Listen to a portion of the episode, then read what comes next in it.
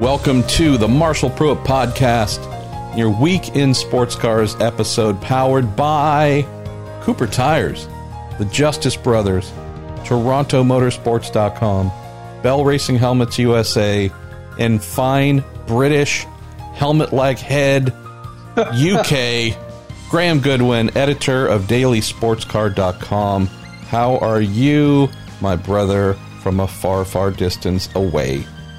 We're good. We're just entering what is a revised uh, another three weeks of lockdown here in the UK. Late in the evening here, about half past nine in the evening, um, where with when I'm recording this one. Good afternoon, good evening, good morning, wherever you are in the world and listening in. You are very, very welcome. I trust MP. All is well over in well. I, I guess that side of the pond. How do I describe it now? Yeah. Um, I don't even know what to say. Uh, or, yeah, it's been a heck of a week already between NASCAR drivers deciding to commit career Oh, someone's asked about suicide that. to Yes, yeah. uh, the great Sir Stirling Moss's passing Oh. to. And John Horsman as well. I know. I've been meaning, been trying the past couple days to connect with my my uncle Harley Cluxton, who reli- relied upon Mr. Horsman to help lead his team to victory at the 1975 24 Hours of Le Mans. Uh, and knew Mr. Horsman very well, and who was a big part of his GTC Mirage equipe in uh, the Southwest here in the U.S.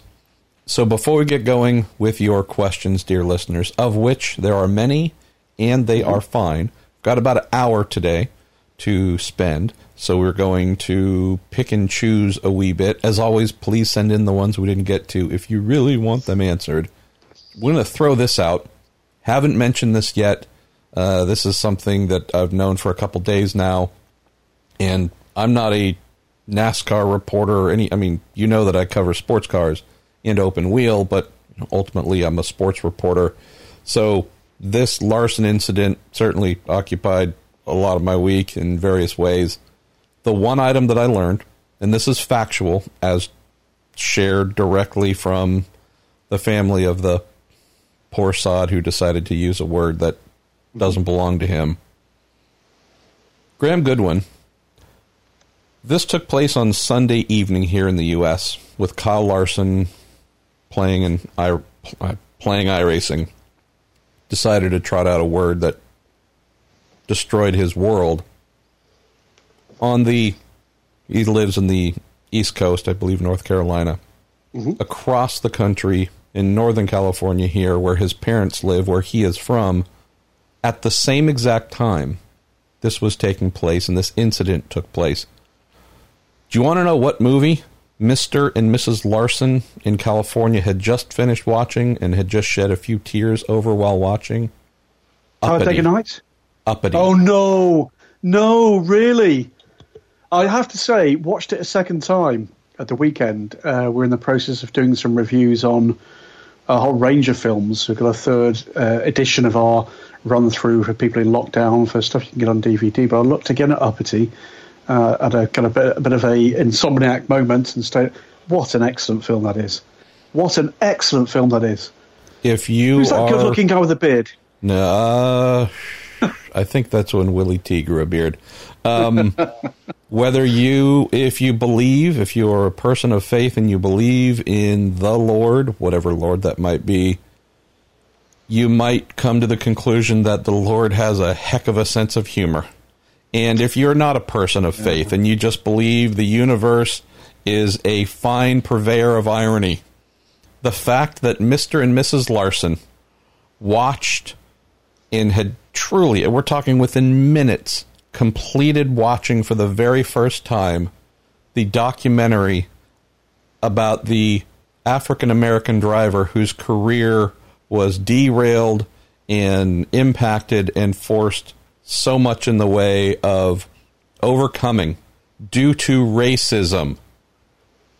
3,000 miles away, minutes later, their biracial son, Japanese American, whose grandparents were the recipients of massive racism while being interned during World War II, decided to uncork the very word that, at its core, you could say was kind of central to the movie uh, that spawned the documentary his parents were watching.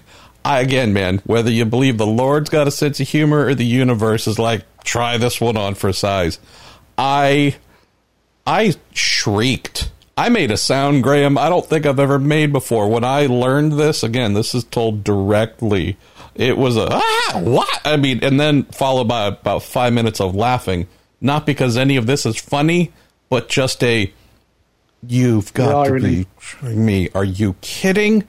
So, yeah, that maybe speaks a bit to how far sons and daughters can grow from uh, mothers and fathers, and uh, definitely tells you the heart and environment contained by Mr. and Mrs. Larson. So, uh, but that's not what we're here to talk about. Although there is a mild sports car angle, knowing that Kyle Larson has done the Rolex 24 at Daytona.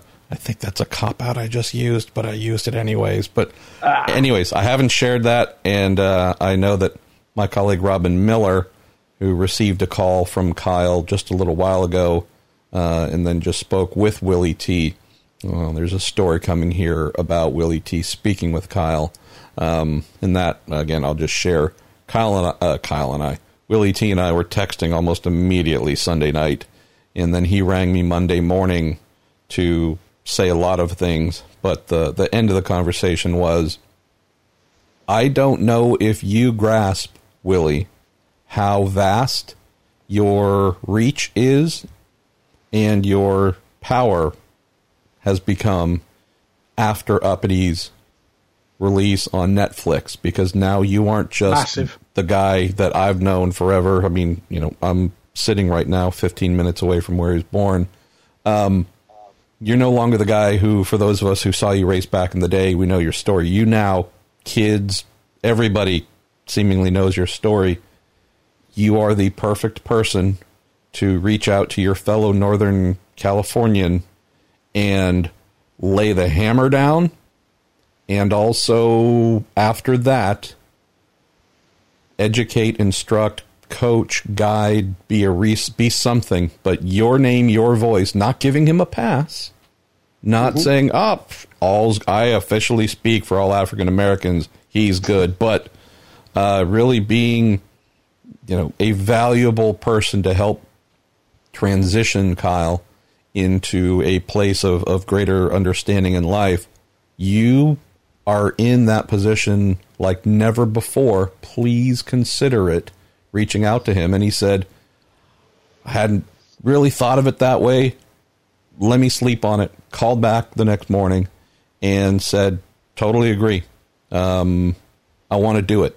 Uh, I want to get connected Good with the kid him. and had an idea of how to do it reached out to racers Paul Pfanner, who helped facilitate some things in other ways. And so there's some good stuff in motion here um, from good people in our general atmosphere of motor racing, and in this particular well, regard, sports car racing. Well, let's hope for a eventual positive outcome for that. It's it has been a sad week, um, losing two pillars of the sport, Sir Stirling Moss. what can you say? I mean, uh, I think we said it over the weekend. The word icon is massively abused nowadays, but that man, um, just so many stories, so many memories, so much, and what a delight to be able to to say, as he's left us now, that I had the opportunity to speak to him, to interview him multiple times, to be uh, just in his orbit, frankly. I mean, an extraordinary individual and an absolute gentleman. John Horsman didn't have that opportunity in any depth whatsoever, but his story, long, storied, and uh, extensive in terms of his impact on the the sport. They're both going to be very much missed, aren't they, MP? That and Tommy Morrison as well.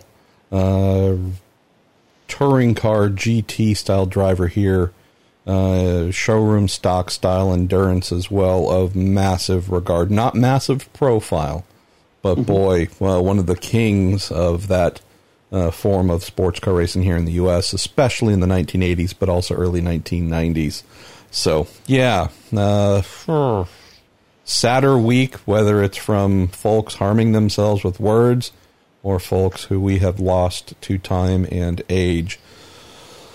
Graham, you are the official selector of the four categories that we use here on the listener driven Week in Sports Cars show. That being IMSA, that being WEC, AsLMS, ELMS, ACO, that is WC, European Le Mans Series, Asian Le Mans Series, and the ACO in general.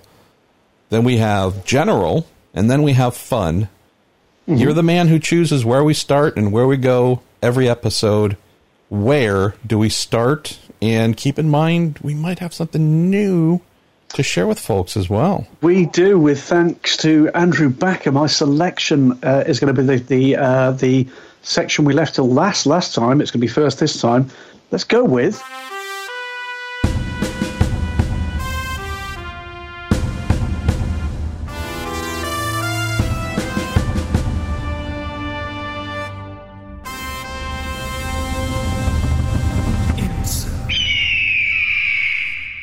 And we are back. Thank you, Andrew. Uh, the soaring eagle at the end of that was. Um, it might be my favorite thing.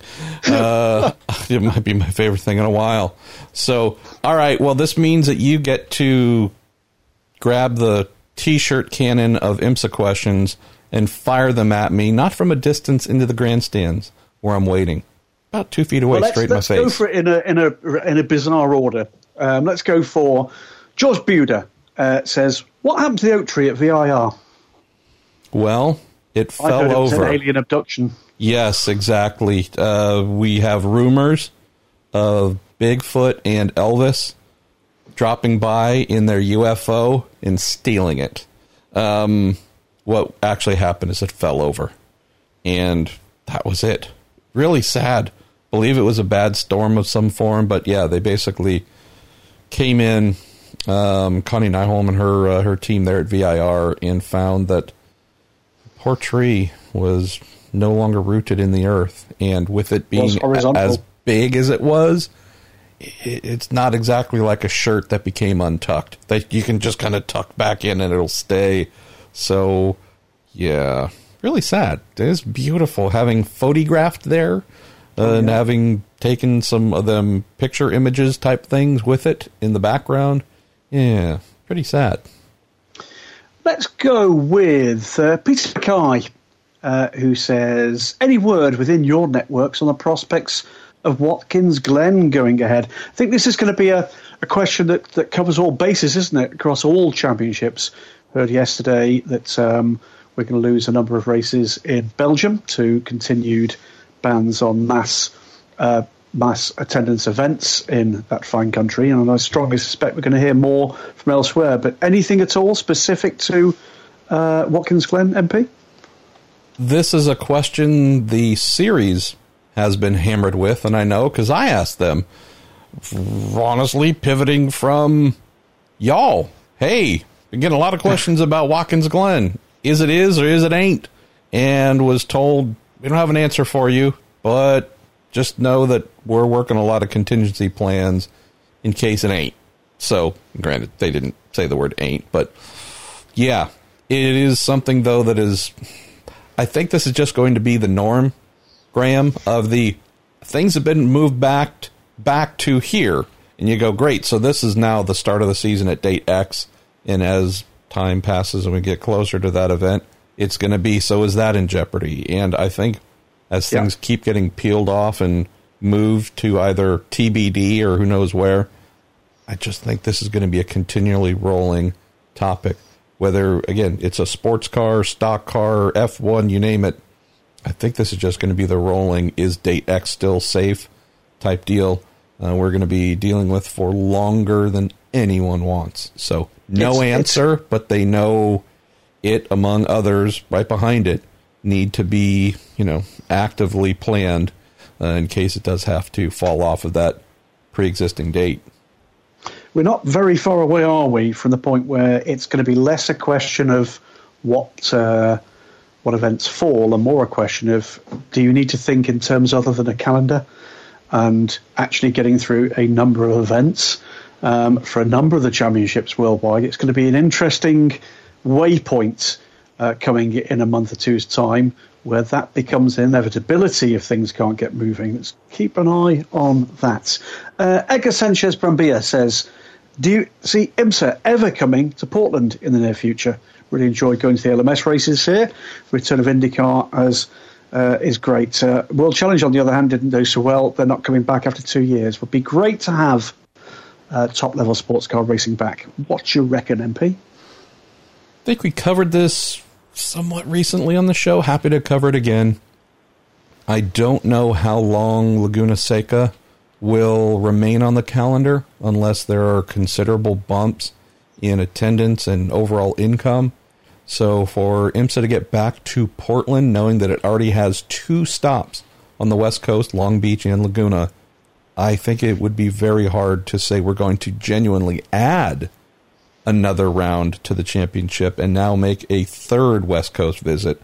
My guess is something would have to fall off elsewhere, most likely on the West Coast. I don't foresee that ever happening with Long Beach, knowing how much value it holds for the series.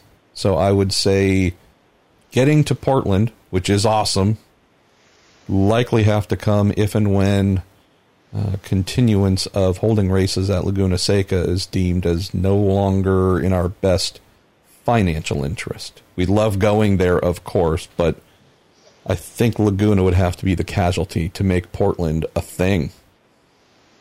Okay. Um, Matt Anderson asked the question. We say a lot about Hypercar. We say an awful lot about LMDH. There's a name that's not been mentioned, though, for quite some time. What can you tell us, MP, about the 2005 Shaw prototype program? Corey Shaw. I can tell you absolutely nothing.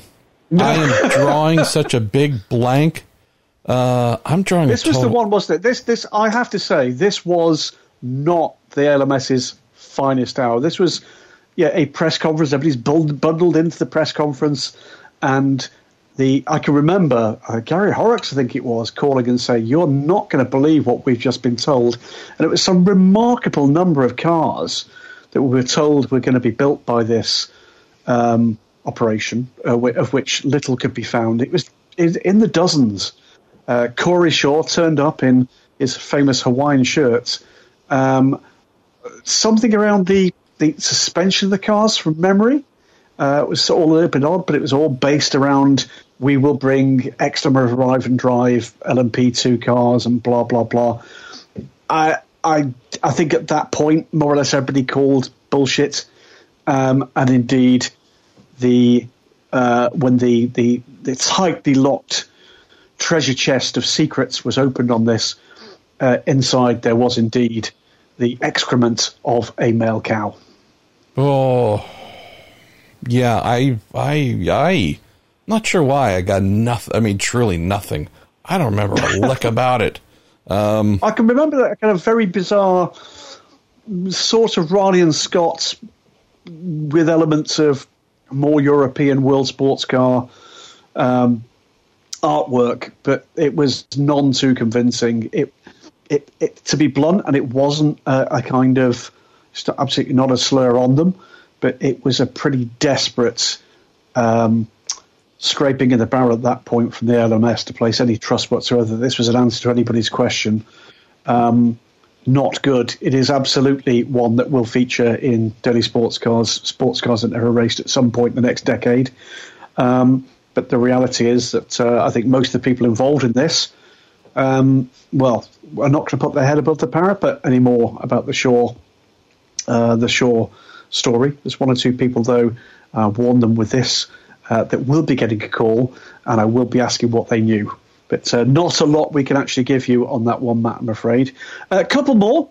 Um, one from guess who? Right turn lover. What? And it's your fa- it's your favourite subject, sim racing. oh, finally. Uh, I mean, how did we get this far into the episode? Why don't we have a new sim racing sim racing? No, let's not.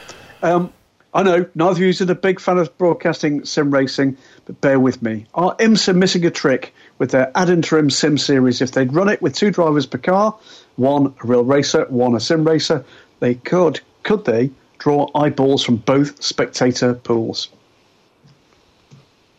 I have to raise my hand and apologize, right turn lover, because when I done seen your question come in, the first thing that flashed into my head was I need to forward this to IMSA right away because it is freaking brilliant.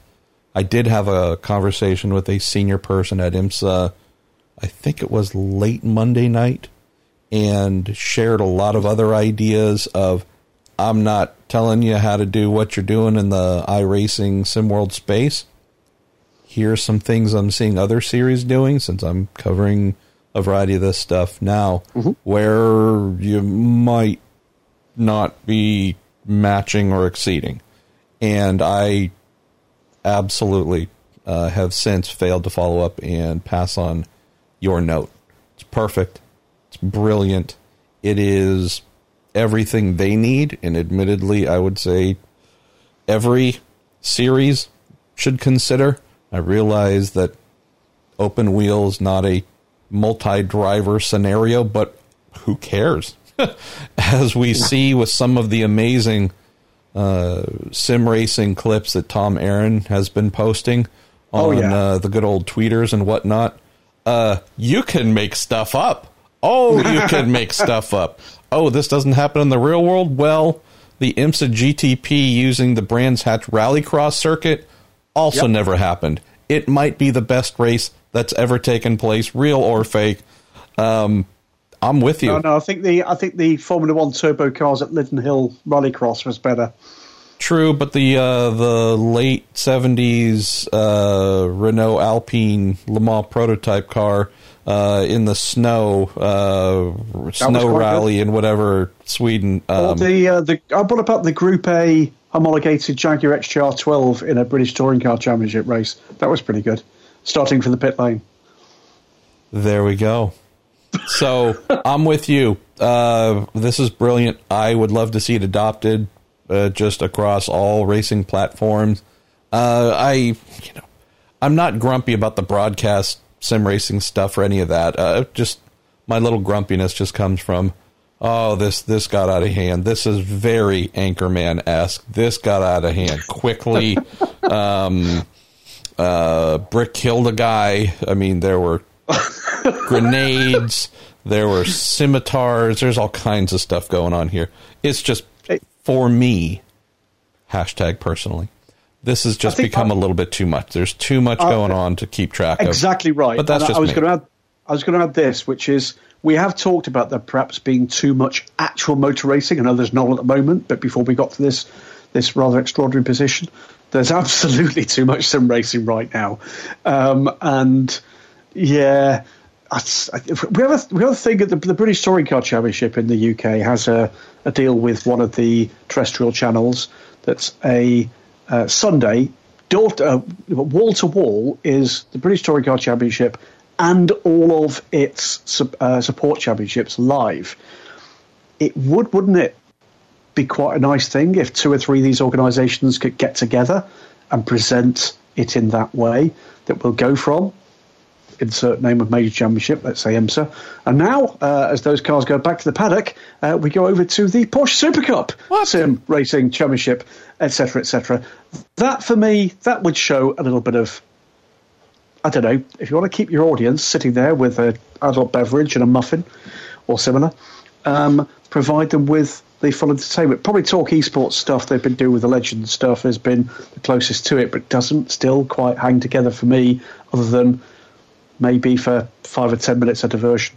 Uh, we've got a bridging question here between IMSA and our next section, which will give you a moment just to queue up uh, the next of the Andrew Backus applied uh, fabulous uh, jingles for us.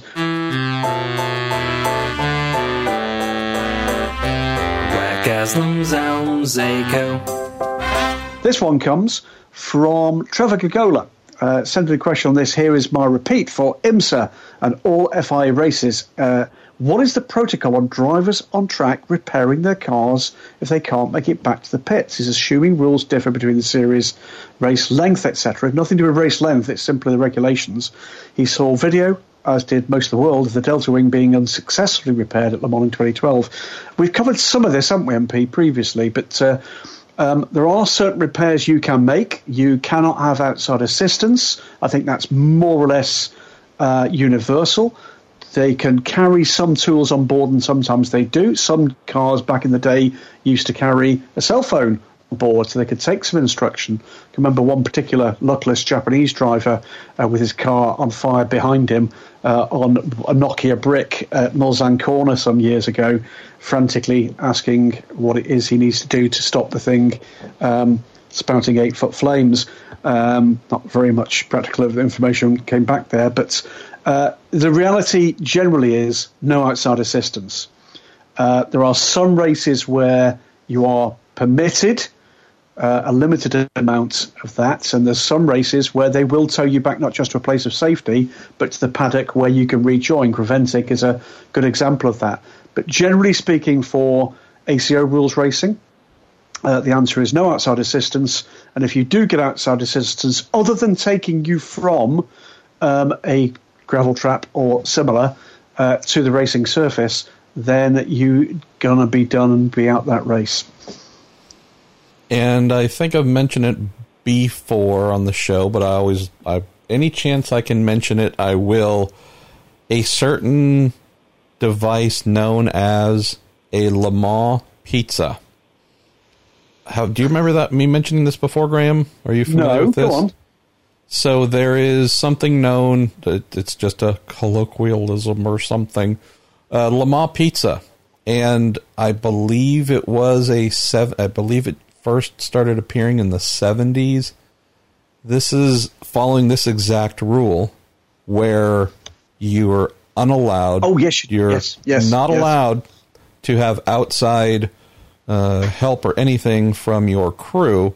There was, I guess, some grousing or yada yada yada, and uh, the one allowance that was given was well, food.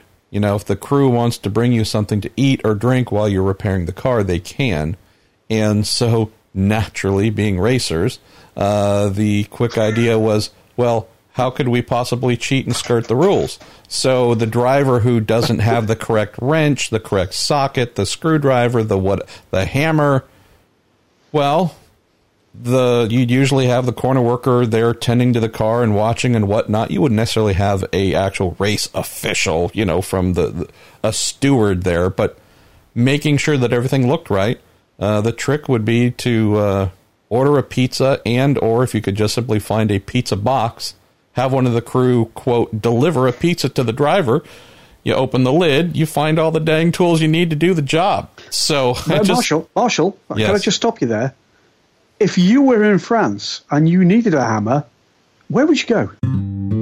Hammers for you, hammers for me, hammers for everyone. Christoph Bouchou's Hammer Emporium. And we're back. Thank you again to Bushu's Hammer Emporium, fine sponsor of many Le Mans pizzas and the number one fake sports car racing podcast sponsor, I would say, of all time. Should we tell folks, by the way, Graham, that we did record a nine minutes of nonsense episode where you explain, so we have it saved in its own episode, the origins of Bushu's Hammer Emporium. I'll be posting that did. here shortly. But yes, I just love the idea of, oh, so the mechanics can't help F- physically. They can stand and offer verbal instructions. Well, hey, what they can do is bring them food. Hee hee hee. You know, it's when you show up with 15 pizzas stacked on top of one another where maybe you should be a little, wee bit suspect about what might be inside. So there we go. All right. Well, since we are now well and firmly into the Wekasm ELMS ACO word world, let's go to Daniel Summers Gill. With the new timetable for Le Mans Graham having been announced, I noticed that Saturday warm up is only 15 minutes long. I honestly can't see the point in having the session, as there will be only time for one or two laps max. only having time to shake down the cars. Is there a reason for this? And Danielle just mentioned you used the word shakedown, which you answered your own question. Uh, the answer is it is indeed that. Uh, generally speaking, the teams will be there with their uh, the engines and gearboxes. They will be fitting in the cars for the race, and it will be exactly that. Make sure there's nothing leaking out the bottom. Make sure there's nothing spurting out the top. Uh, make sure the fluids that are designed to be within stay within. And it's as simple as that. No one's looking to set lap times. No one's looking to grab data. They're all just looking to make sure that they uh, have screwed those cars back together after their regular leisurely Friday. Uh, that will lead to an awful lot of very rude uh, messages and phone calls from various crew members. Uh, there is nothing leisurely about Le Mans week, and uh, all the less so, I think, this year. But uh, that um, 15 minutes, it is what it is. We'll. Um, that was a bit uh, Montoya, wasn't it? Uh, but, uh, there you go. Uh, but gives us a chance to just see the form, see the cars on track uh, on race day. Uh, but no, it's not really, for performance terms, a significant session. And I would add just this it's 15 minutes fewer for anybody to make a mistake that's going to cause the crew even further problems. Oh, how much fun. Uh, let's see, where are we going to go next for you? We're going to go with, huh. I'm just counting here quickly. Oh, there's three. I, I believe this, yeah, this is officially the Daniel Summers Gill uh, Week in Sports Cars episode. Uh, some guy named yeah. uh, some Daniels Gill uh, has asked, "What would happen to GTE AM if GTP GTP GTE just pick letters?" Jacob, please note that in the Twitctionary. If GTE Pro were to end after LMDH hypercars were introduced, would it Uh, also end and be replaced by GT3, or would it continue for a few years? I think it would continue for a few years. I've had asked this, asked this question of two separate manufacturers, uh, sort of privately, and their level of confidence is that GTE AM could survive for another couple of seasons with the customer cars out there and the uh, the through flow. But the reality would be that if GT racing were to survive, it would be almost certainly with some form of GT3 uh, convergence.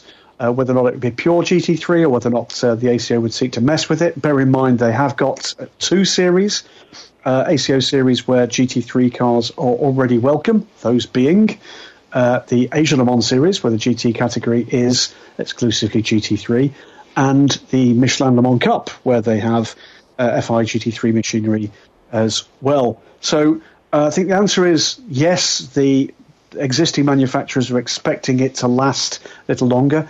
In answer to the unasked question, I don't see them trying to mix a grid between you know balancing GTE cars and GT3 cars. I think they'll go with what they've got as long as they've got enough, and it will be a numbers game without a shadow of a doubt. Let's see. We have one here from Gil Summersdan. Oh man, this is so awesome! uh, with Association SRT 41, not Dodge, by the way, withdrawing from this year's Le Mans, do you think the ACO will be sympathetic, Ram, and allow them to enter, say, next year in Garage 56? Uh, Gil Summersdan closes with saying, hashtag me personally, they should let them in, considering there is unlikely to be another Garage 56 entry in 2021. Right. Well, I'll say two things. First thing is yes, I expect them to ask. I think they already have asked, and yes, I expect the answer to be yes, as long as there is a commercial package that allows the guys to get out on track. Two or three issues that have stopped uh, Fred Sausset's uh, epic trio. And by the way, I've got some film to, to actually put up on DSC, and I'll send it to Racer as well. Of the three for the, with their first test with that Oreca 07, and I gather all three came through that uh, in fine form. Uh, they're just not going to have enough time to do the kind of testing and race practice that they decided they require to do this safely. I think that's a smart move from the team, and with much regret, they will likely, well, they may race later this year, depending on which races we get underway. Um, I, I would expect that the ACO, if there's uh, any chance whatsoever to bring them back for 2021, I'll add this there will be news of another Garage 56 effort, not for 2021.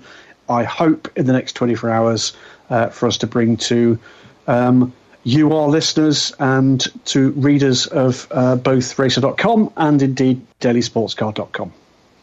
SRT 42 taking the spot. oh, boy. I, I I'm going to overstate the obvious. I really wish there was fierce competition for three garage named whatever number they would need to be. I yeah. wish we had multiple real and fierce competition among multiple entries to actually not just pick one, but say, hey, wow, all right, we got seven submissions. These three look to be the closest to real to coming true. You three get garage 50, this, that, the other 60, who knows, whatever the number is. Um, and yeah, again, I know it's a really meaningless and powerless thing to say, but boy, the we're going to do something that isn't homologated to death and is unproven and it's gonna fail. The car is not gonna make it to the end, and that's fine. We're here to try and learn, inspire, figure stuff out, and use a great forum to draw attention to the spirit behind that. Yeah, I just wish that there were more more subscribers uh, able or willing to do that. So uh, let's go to. All right, it looks like we're done with the Summers Guild Danielson uh, ones, but who knows? We could sneak in another one later. Uh, let's go to Michael Banning. Says, Good morning. If Porsche enters LMDH at the cost of their GTE or GTLM programs, Graham, where does that leave GTE and GTLM as a whole? Mentions IMSA would only have Corvette and BMW left says the WEC would only have Aston Martin and Ferrari. Curious, could we see GT3 Pro, Pro in Pro Am classes moving forward? We get a lot of well, questions like this, and that's a positive thing. But, but oh, it's a very positive thing. Tells I think me, it's, it's, yeah, I was just saying, it tells me folks are, are worried, uh, concerned about the tenuous state of, uh, yeah, just if one more leaves, does the whole thing crumble? Which we've discussed before, but I'm just glad to see that folks are really you know, sharing similar concerns. Well, I, I do wonder what the current state of affair of, of discussion of that, that that is, as well as, of course, the net effect of what's going on with the world economy is going to have on the timetable for the various new regulation packages that are due to come forward. Uh, the reality is that Porsche have made it pretty clear that they remain committed to GT racing for as long as that's viable, and they've also made it clear that they expect it to be healthy interest in customer GTE cars for the short to medium term as well. Aston Martin, I have to say, in their current um, economic state, there's questions to be asked there. Ferrari, BMW, Corvette, they're not three of the names that are immediately at the top of the, the heap uh, to do with LMDH, but there's no reason to think that they might not be, bearing in mind we've got Cadillac in DP at the moment. Um, what do I think? I think we're at a tipping point. And I think if one of the big players decided to go in one direction rather than the other, that's going to make it very difficult for anything other than perhaps planning year by year for GTE Pro. Um, certainly, there's not a three year plan unless somebody else comes out the woodwork. And I don't see, unless you're going to tell me different, MP, anybody coming anytime soon. We had McLaren sniffing around it. They're now looking at uh, LMDH. Uh, we had uh, Mercedes Benz certainly sniffing around it, but I don't see them back um, in GT racing uh, anytime soon at uh, at that level. I think they would wait it out and see whether or not GT3 became an option for their customer racing side of things, and one or two other makes, as well as a couple of boutique makes. But why would you do it right now with an uncertain future um, for the top ranking GT cars? Yeah, I agree. I I continue to hear there is immense interest that remains on the DPI front, DPI LMDH front. Um, just that exact sticking point you've mentioned, I don't think we're going to get past anytime soon. And that being the, yeah, okay, we still want to do it. We're not doing it kind of right now. But could 2022 still hold and still stick? That's the the that's the bigger topic that is going Isn't to become impossible to ignore in what are we? We're in April. We've got about 4 months. 4 to 5 months until this becomes a if it hasn't been answered before then on whether the date will be moved to 23 or who knows, but there by the time we get to uh, August or so maybe, let's say September, probably August, manufacturers have to have a clear idea as to whether uh, IMSA plans on doing whatever they're going to do in terms of prototype regs, knowing that this does affect both over here in the States and the good old whackety whack. Uh, they got to let them know because it's not a one year thing. It's we need to start in Septemberish, October of 2020 to give ourselves enough time to have a prototype on the ground running by early summer and then spend the rest of that summer in the off season getting it ready for 22. So uh, time is time's coming. So on top of where are we going to race, what are we going to race? Uh, not what are we going to race. When are we going to race and where in this delayed season? Uh, these future regs are creeping up quickly. On uh, gotta let them know. So let's go to something else where you can do some gotta let them know. Our man Rob Chalmers. After last week's question about the Green X Challenge, could the Garage 57 idea be repurposed into a 4 to 5 car Le Mans only class, uh, reinstating the index of efficiency class, but much, much simpler. Live fuel data from fuel flow meters in the fuel rig, distance based on laps completed, uh, have to stay faster uh, than, say, a datum lap time, uh, given a fastest lap time target similar to P2, lowest combusted fuel for the distance wins. What says you, Graham, Graham It's, it's, Goodwin? it's, it's interesting. I think it would only come, Rob, truth be told, if we saw numbers drop off alarmingly. And I mean beyond a likely impact on numbers this year. I'm not expecting SRT 41s to be the final withdrawal from the 124 hours, nothing close to it, in fact. Um, but beyond that, I think they would only be looking at um, a big idea, and that is a big idea, if we started to see a sustained downturn in numbers. And bear in mind the, the level of confidence that is still being expressed in LMDH at this point, I think that's unlikely. For what it's worth, like the general idea, don't see that uh, happening for the Le Mans 24 Hours any time soon, I'm afraid. All right, let's. Uh, got a couple I could answer more. the, the, I could answer right turn lovers one quickly here about ELMS and Red Bull Ring. Sure. The reason why the Red Bull Ring fell off the calendar is logistics. Bear in mind for the ELMS, it's truck time. It's time actually between the circuits, and they opted principally. We all love going to the Red Bull Ring, love it, love it, love it, but they opted principally to try to reduce the cost to the teams by having fewer road days for the trucks. So, in other words, um, keep it as close as they possibly can to the previous race, and uh, the Red Bull Ring fell over on that front. I think there's some commercial uh, issues as well, but uh, I'd love it if they go back there. But I'm told that's not going to happen anytime soon. Final question. Who does it go to? This is a lot of doubling up. I like this. Chob Ralmers. Uh, distant, distant relative of Rob Chalmers. Uh, thank you, Chob. Uh, could the WEC use any misshapen Tetris piece of a calendar year left of 2020 at the end of uh, all this to hold some non championship events where teams can bring some more interesting cars, hypercars, LMDHs, DPIs, grandfathered P1s, maybe brands could run a BOAC 1000K hashtag stream of much consciousness. Well, here's the thing nothing's stopping Brands Hatch from doing that with or without the ACO, but I don't see that at all either at the moment. And I've spent a lot of time on the phone today to a variety of teams.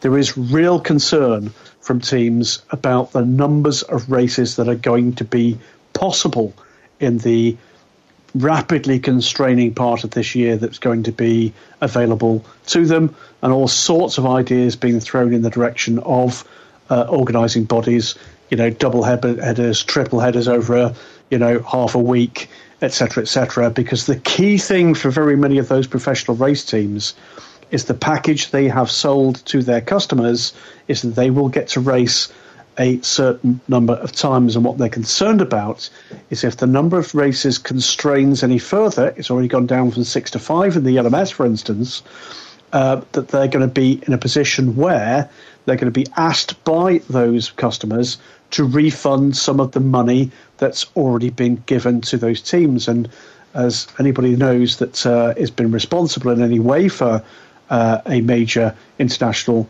sports car program, an awful lot of the money is paid up front to suppliers and in preparing those cars. And that could leave a lot of those teams in very serious strife should that become something that's necessary to start sending checks back to customers. Um, is it General next, or do you want to go to fun? Hey, you're the selector. I look. I just saw the latest jobless report in the U.S. here. I don't want to dare risk putting someone out of work in the U.K. That is your job, my brother. Well, let's go for a couple of Herr General, and let's kick it off with Will anyone dominate F1 and sports cars like Stirling Moss did? It comes from Neil Hardy. Following the death of Sir Stirling Moss, do we think we'll ever see a driver dominate like that again?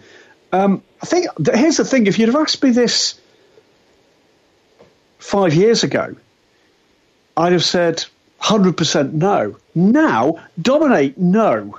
Uh, but do I think we could see drivers winning big races in both codes? I think, I don't know about you, MP, but I think the answer is yes. Yeah, I would say, you know, there needs to be a little bit of, of insertion of reality here. There were some, a couple of years where Sir Stirling was the dominant force in Formula One. Didn't come away with a title, but we know that again, he was wow. Wasn't always necessarily the dominant force there, though. Uh, a lot of the things that he chose, which is so amazing, actually spent about a half hour on the phone with our man, Wee Allan McNish, a couple days ago for a piece I'm writing for Road and Track about Stirling and his impact, uh, specifically on British motorsport. And one of the key topics was imagine how many additional wins and how many Formula One world championships he would have if he had not chosen country over quality. And mm-hmm. So that, and the conversation was not a negative, as in he did something, he did that wrong. It was how amazing. And we would never see that today if there were Spanish Formula One teams, multiple in F1, yet weren't quite as good as British or Italian, would Alonso choose state over quality, country over quality, and go with the Spanish F1 teams? Doubtful. And that was Allan's point. Not specifically about Alonso, but uh, this is a this is a case where we have a man who had the talent to dominate at all times in everything, but in wanting to support the country, support the British Isles in his decision and who he drove for so often, there was a bit of a uh, a price to pay. Sadly, either in competitiveness or reliability or otherwise. So not disputing the fact that he had the potential to dominate both in perpetuity, but unfortunately, at least on the F1 side, there were uh, too many years where he was in vehicles that just were not up to uh, the caliber of the others. So, uh, hopefully, this is hopefully this is the final time we'll mention sim racing in this one. But uh, don't tell Josh me Richard, he was also kicking butt in sim racing too back then. Yes, he was. He was amazing on iRacing, Stirling. Um, uh, Josh Richards says, MP, you've made it clear you're fed up with the oversaturated uh, e racing market. Suddenly, there might be less e racing. Do you think the events of the last two weeks, NASCAR's e racing, the Bubba Wallace Blue Emu situation, and Kyle Larson's use of a racial slur will lead to the decrease in driver participation in such events for fear of real world repercussions? It's a good question. Yes, but it should be no. Yes. the I don't think we're going to see fewer drivers participate. I do think we are going to have fewer drivers acting in a free and unencumbered uh, manner. I. The issue here, and I'm not going to get at this. There is not a soapbox moment. We're not playing the the Bushu's Hammer Emporium jingle. The issue here is people with ignorance or worse within them speaking their truths in a public forum. In this instance, we're talking about iRacing and uh, speaking into a headset. It could very well be on just simply social media. Yep. type the N word in on social media. Granted, they, it tends not to stay up very long, but pick your Facebook, Twitter, whatever. All the worst things are being said by people all day long throughout the world in whatever language, in whatever, although there is no equivalent, somewhat equivalent N word to whatever race or species of people. Um, this is people letting their ignorance, hate, stupidity, whatever, show. So, what say the vast majority, overwhelming majority of sim racers, at least maybe the pros we're talking about, since we're, you know, lots of us are looking or care more now because the whole pro racing world is doing nothing but uh, esports and sim racing. How about the massive, massive, overwhelming majority of those pro racers have nothing to fear because they aren't thinking or saying N words or any other words in their private lives or public lives. That's not them, nor is that part of their verbal or uh, character based repertoire. So, do I think folks are going to be fairly tight lipped for now? Do I think that name whatever it is uh, the F1 race this weekend, the IMSA race coming up here ASAP. Do I think every driver who is being paid to drive and competing in these esports events has been spoken to by their team owner, head of human resources, communications department, and just drilled as a result of Kyle Larson's uh, incident? 100%. Do I hope that in the coming weeks, when folks normalize a bit and aren't nearly as wound up and afraid, will just be their normal, more playful, fun selves, non racist, non N word spouting selves? That is my hope. But I guarantee you there's not a single driver, professional driver that we know of, that has not been counseled daily. Don't say it. Don't think it. Don't do it my only fear here, honestly, Graham, you could have the 99.9% of pro drivers who've never thought the word, said the word, ever. What happens sometimes when you keep having the person say, don't look over here, don't oh, look yes. over here, don't look. Oh yes. Uh, I mean, so I'm not saying it's going to happen, but part of me is like, man, I know some people have just been hammered to not, not, not, not. And you go, it might actually have never been a thing, and now it's just so in their head. Like so, yeah. Um, I'm, MP, I can tell you, I can tell you from the perspective of a man who spent 30 years as a professional PR man, putting people in front of live cameras and live microphones. I can tell you that more often than I didn't, the final words I would say to those people before they sat down was, as as, as soon as you walk in that room, you have to assume the microphone is live, the camera is live. Do not say, and then I would insert not the N word, but the F word and a B word. Don't say it. You know, be, uh, imagine that that's live, whether or not you're certain that it isn't.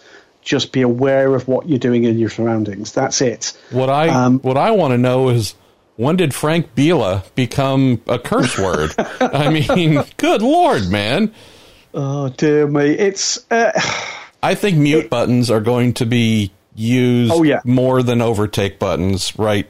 You know, in the next week or two or three in uh, whatever sim racing we're, we're watching. But like many things in life, this too shall pass. This is one person being an epic moron. This is one person having to learn from it that has rattled and shaken all kinds of things. And we're going to get back to normal. We aren't bad. There's nothing wrong with us collectively. This is that one drop of poison poisoning the entire well reputationally. But we're fine. We, again, the 99% of us, we're good people. Uh, it's not an issue, but just got to get past the uh, the pressure and concern first.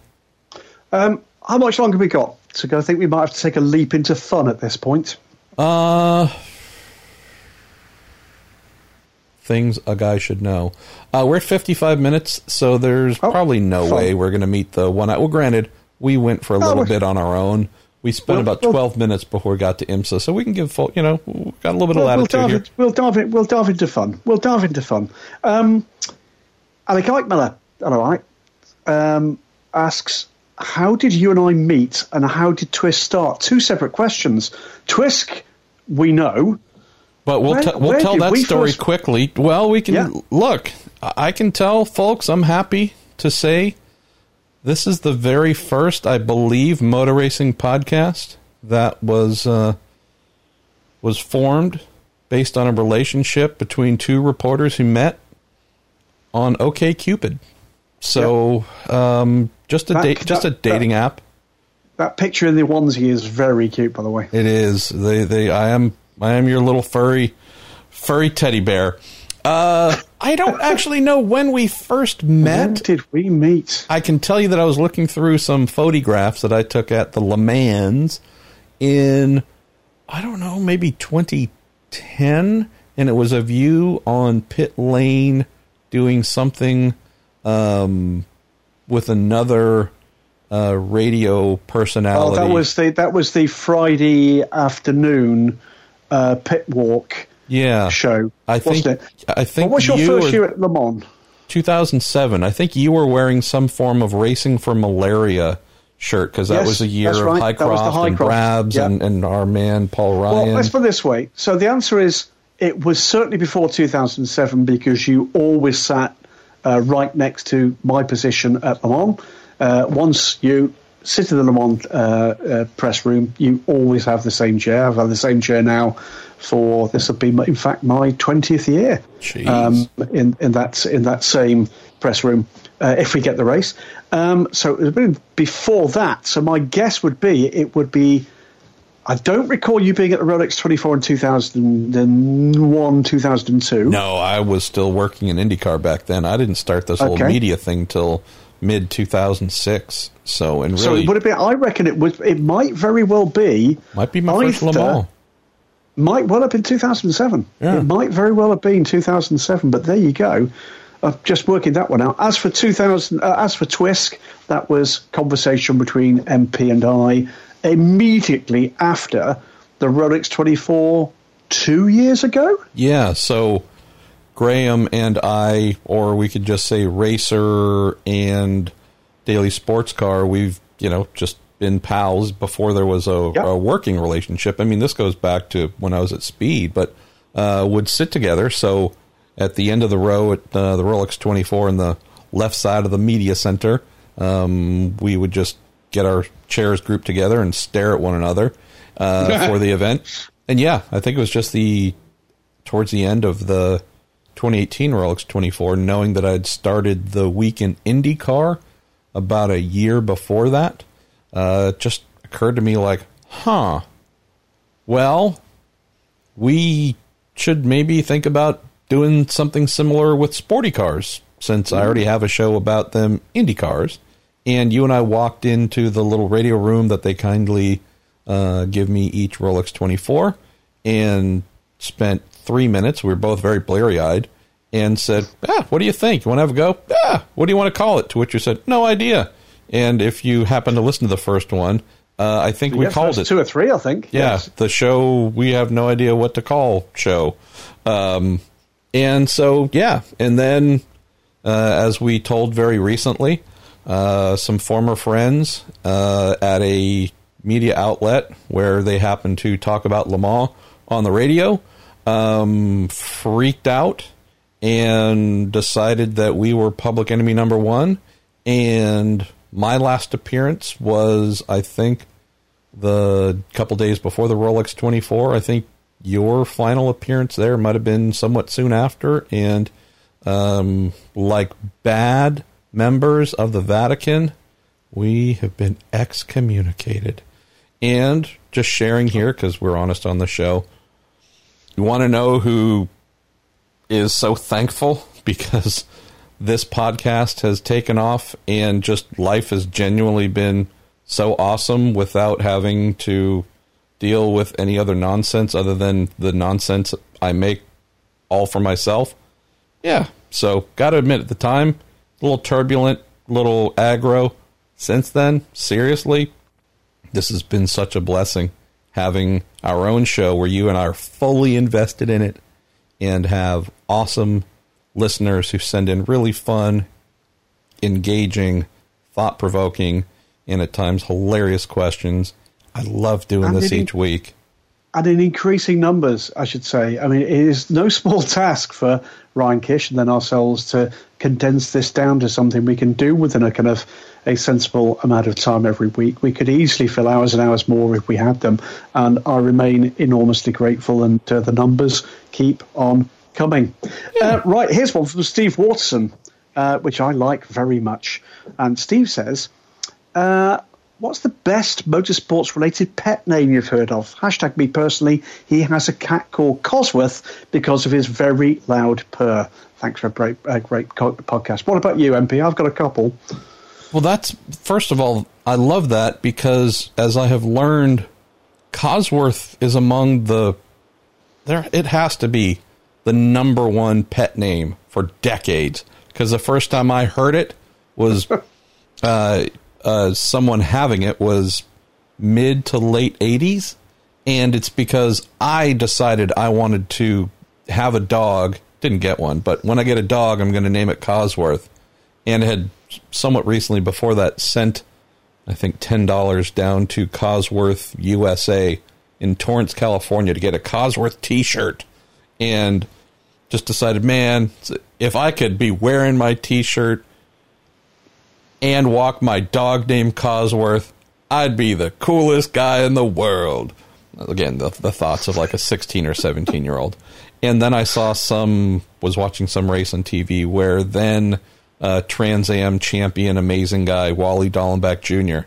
There was some little feature on him before whatever sports car race on the TV, and they showed him walking his dog uh, or out in the countryside and his dog running around. And him, he called his dog, Cosworth, Cosworth, come here. Shattered, crestfallen. I thought I was the only person in the world who could come up with something like that. Yeah. Oh, so, brilliant. Timmy. Uh, I do know. I'm trying to remember which of my friends out there it is. It's got two dogs called Riley and Scott. Uh, but they most certainly do.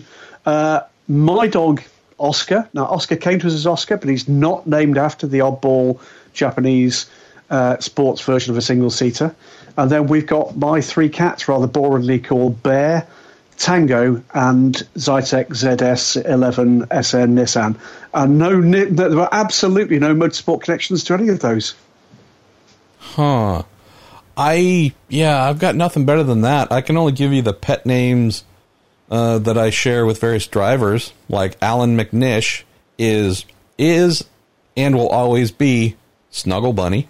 That's how yep. I refer to him in person, in a group uh, by text, by phone, whatever. Um, I do call a number of people monkey nuts, but that's not necessarily a term of endearment. Um, yeah, I don't know. I don't know if I've got uh, anything You've got to else. hope that Kelly doesn't find those text messages to Allan, haven't you? Uh, I, I got to admit, there's one person in the McNish family that I fear. It's Kel. Oh yeah, yeah. Absolutely. Should take yep. me out of the knees. There's going to be a, a Scottish themed drone strike that I need to uh, to look out for here. uh, let's go to Jeff Easterling. Says love the recent Le Mans winning liveries discussion.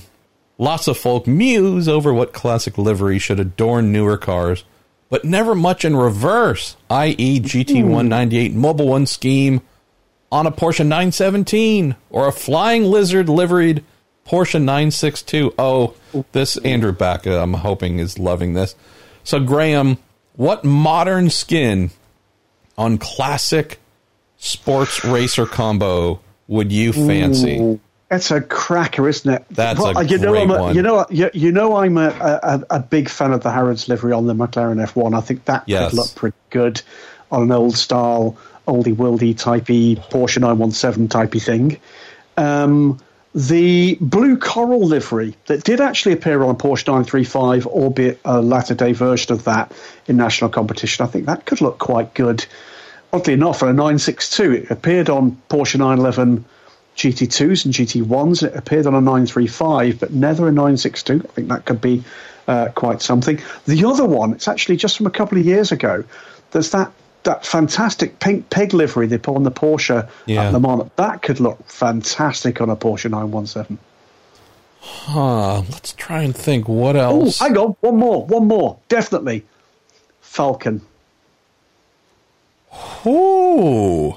That that on a Group C or a GTP car, the Falken colours would look I'm th- amazing. I'm thinking amazing. more Duncan Hamilton, Aston Martin at Le Mans type. Ooh. Oh yeah, yeah, yeah. There's yeah, a yeah, liver. yeah. We need a Falken Porsche applied to a. I'm forgetting, and I apologize. DB9, DBR. I forget the oh, number. By the way, before uh, a a shout out, by the way, for Toyota GB PR man Scott Brownlee, whose office is just a couple of streets behind where I'm standing right now, uh, and he's I know in his lockdown been uh, playing with uh, I can't remember which of the online.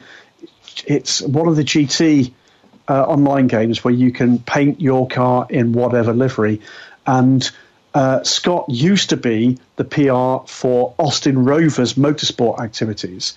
And he uh, painted up a Jaguar XJR12LM in the Bastos livery um, the uh, the livery that uh, adorned touring cars back in the day, and asked what we thought. And I came back and said, actually, I would have preferred it if you'd done it in the Computervision livery of one of my favourite cars ever, the MG Metro 6R4. 20 minutes later, what pops up on my screen, but this vision of loveliness, the Jaguar XJR12 uh, with the blue and white colours of Tony Pond. Um, fantastic stuff from there. The livery question, it's a, it's a, it's a blinder, isn't it? It is. So I'm just going to try and think of another one. Uh, now this, wow. I don't know if it would work in my head. It it does. Um, so we're going to go. Granted, seems like a lot of Porsche here, so I apologize. This also seems like uh, something that we could do almost every week as a question. So please continue to send this one uh, in, Jeff. I'm thinking the black of the three Porsche 919 hybrids from Le Mans 2015. Yep. Right? Uh, the three had uniform livery with the writing across the top of the car. I'm thinking the black 919 hybrids livery thrown back to the 1988 Sauber Mercedes livery at Le Mans, which was black with the white circuitry on it.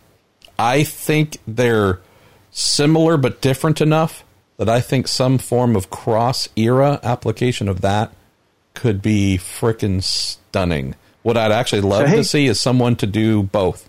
Take that Well, here's the 88 black Sauber forward and the Porsche back, do up both cars. I could crash both with great skill in sim racing. So here's your challenge. Any of you out there with the capability, the uh, methodology, the skill sets, chuck them our way, and we'll give them some airtime. Not just here on the Week In Sports Cars, but I'm sure I can find a premise to get something together and get a story online for you on both of our regular platforms because I like that. That's a bit of a lockdown challenge for you. Uh, we must be almost out of time here. Yeah, we are brother. So we've got a um, what? We've got two. Well, hey, really easy. Um, we've got two of them, and they're meant for you. This comes from our man Dave, uh, from Mike Hogg, talking about Dave Warnock. It says, Graham, whilst surveying the excellent old school 2001 photo galleries on dailysportscar.com, I spotted Dave Warnock, a gentleman racer who was a constant in British GT and FIA GT at the time, but who eventually disappeared from the driving scene. The gallery suggested he was now involved with DSC. What has he been up to since his Lister days? Uh, the actually the next one as well mentions John Brooks. Yeah, I'll, I'll uh, get John to that in a moment. DSC. Yeah. So, but actually, it's a not dissimilar question. John was actually one of the original partners in Daily Sports Car back in 2002, uh, and the, the I was telling. John, one of the original partners. We had a fourth partner with myself, John, and Malcolm Cracknell, whose name will not be mentioned here because unfortunately that man let us down technically, which meant that uh, we lost a server and lost the entire website and content from 2002. It no longer exists. And sadly, we That also would have found been- out he'd had his One year old Stephen Kilby. We can go ahead and say his No, name. It was no. his fault. in his diapers. Absolutely. Um, also, I'd had his hand in the till, uh, which meant we were in dire straits at the end of 2002, which is where David, never call him Dave, by the way, David Warnock comes in. So, David, if you're not familiar with that name, uh, British GT champion in 2001, I think that's right. Also, um, I think won the GT class at the Daytona 24 Hours as well with a Roock Porsche at around that same time. Uh, but David was good enough uh, as an incoming partner with myself, with Malcolm Cracknell. At that stage, unfortunately, the fiscal impact of that failure meant that uh, Brooksy stepped away. But in came David Lord, who designed the original 2003 website, which you can still see in our archive. David Warnock provided us with the finance that actually kept us uh, afloat at that stage and is still a partner to this day alongside Lordy and myself with Malcolm having had to step down through ill health some years ago. They're still very much part of our extended family. So the answer is yes, still on very good terms with all of them. David is still a business partner of mine and Dave Lords and Brooksy. I think I speak to Brooksy about once every couple of weeks. You're quite right. Uh, he's still providing some excellent stuff for us. And by the way, uh, will feature in some retro stuff from DSC that I've been sourcing just before I came to record this program. So look out for that in the next week or so. Let's go to the final question. A man who I've had a, a love, not hate, but uh, I think, frankly, that is the standard John Brooks relationship. Uh, periods of love and hate, but erring towards love. Uh, John Brooks is the topic here to close the show by Dean Ackerman. Graham, just wondering if John Brooks is still working with Daily Sports Car. He has so many wonderful photos of sports cars over the years, of which I say amen to that. Uh, the answer is he does. He ever will that be the case? Uh, Brooksy has the best archive in the world of the BPR era. Uh, Brooksy before that was working with an external agency, so a lot of his Group C stuff he doesn't hold the rights to, but he does hold the rights to an astonishing array of uh, the golden era of GT racing in the mid to late 1990s. We talk often about that. We've got lots of projects coming forward with that. He's doing a lot of book work as well, writing books and um, contributing to a number of books I know he's got in the offing right now, including a fantastic piece that will be published, I hope, later this year. I hope it's not delayed uh, on Bentley and the, uh, the Le Mans program uh, in the early part of this century, which he's uh, collaborating with Andrew Cotton on that book. Uh, look forward to that because there are some stunning uh, stories to come from that, one or two of which I'm fully well aware of. But uh, yeah, he's still around, he's still um, keeping himself safe and, uh, and well employed. Uh, don't see as much of him at the racetracks as we used to, and that's rather a shame. But no, it's always a pleasure to spend the odd 40 to 50 hours on the phone with uh, once you can actually get him uh, in conversation about all things motorsport now and prior.